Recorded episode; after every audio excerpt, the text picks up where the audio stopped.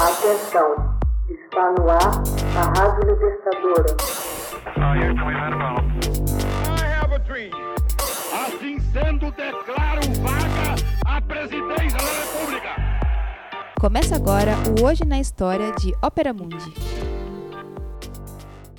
Hoje na História, 25 de setembro de 1890. Em manifesto, os Mormons passam a proibir a poligamia.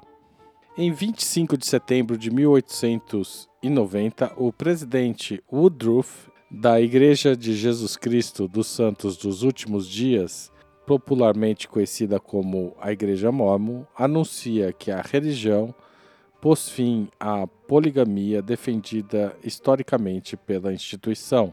Segundo Woodruff, dois pontos, abre aspas, durante semanas busquei humildemente o Senhor pedindo ajuda e orei ardentemente. O Senhor deu-me uma visão mostrando as consequências da prática da poligamia e me instruiu o que fazer. Fecha aspas, explicou. Daí emitiu o que se tornou conhecido como o Manifesto, anunciando o fim da prática do casamento plural.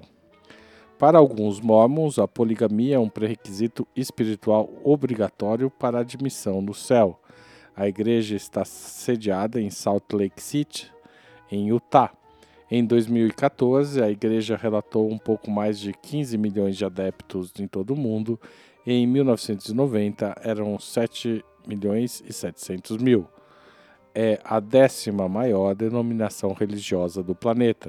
Os adeptos da religião são cristãos ultraconservadores que não se encaixam em nenhuma vertente do cristianismo tradicional.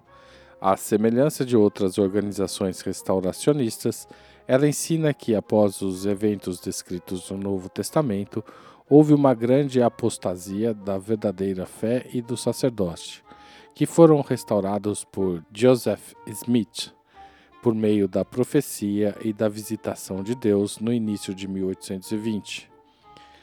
Considera-se a única autoridade para realizar ordenanças válidas como o batismo e o sacramento, assim como o casamento eterno e o batismo vicário. O Manifesto de 1890 não foi em si o suficiente para eliminar a prática de novos casamentos plurais, pois continuaram a ocorrer na clandestinidade.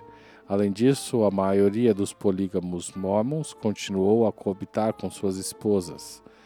Líderes mormons sustentaram que o manifesto foi uma oportunidade temporária destinada a reduzir a perseguição à religião nos Estados Unidos.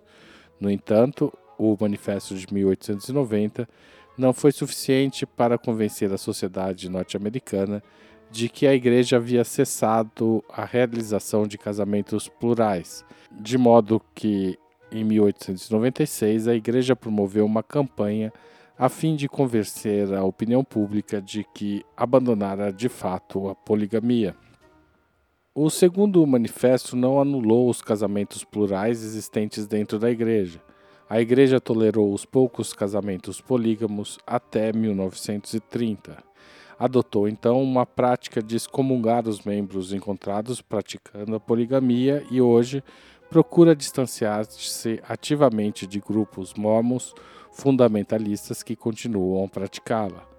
Para os membros dissidentes da Igreja Fundamentalista de Jesus Cristo dos Santos dos Últimos Dias, que vivem nas cidades de Colorado e Hildale, em Utah, a poligamia não é um estilo de vida, Trata-se, na verdade, de um pré-requisito espiritual obrigatório para a admissão no céu e a mais elevada forma de salvação. Nesse sentido, uma pesquisa recente revela que há 37 mil fundamentalistas, dos quais a metade vive em domicílios polígamos no Arizona e no Utah, estados a oeste dos Estados Unidos. Suas crenças, enraizadas nos ensinamentos do século XIX de Joseph Smith, levaram os habitantes de Colorado e Rio Dale a entrar em conflito com a legislação norte-americana que proíbe o casamento polígamo. Os polígamos da Igreja Fundamentalista afirma, afirmam que são os verdadeiros e legítimos herdeiros da Igreja criada por Joseph Smith e que as pessoas que viraram as costas para a prática também viraram as costas para a fé. Hoje na história, texto original de Max Altman, locução Haroldo Cerávulo, gravação Michele Coelho, edição Laila Manoeli. Você já fez uma assinatura solidária de Opera Mundi? Com 60 centavos por dia, você ajuda a manter a imprensa independente e combativa.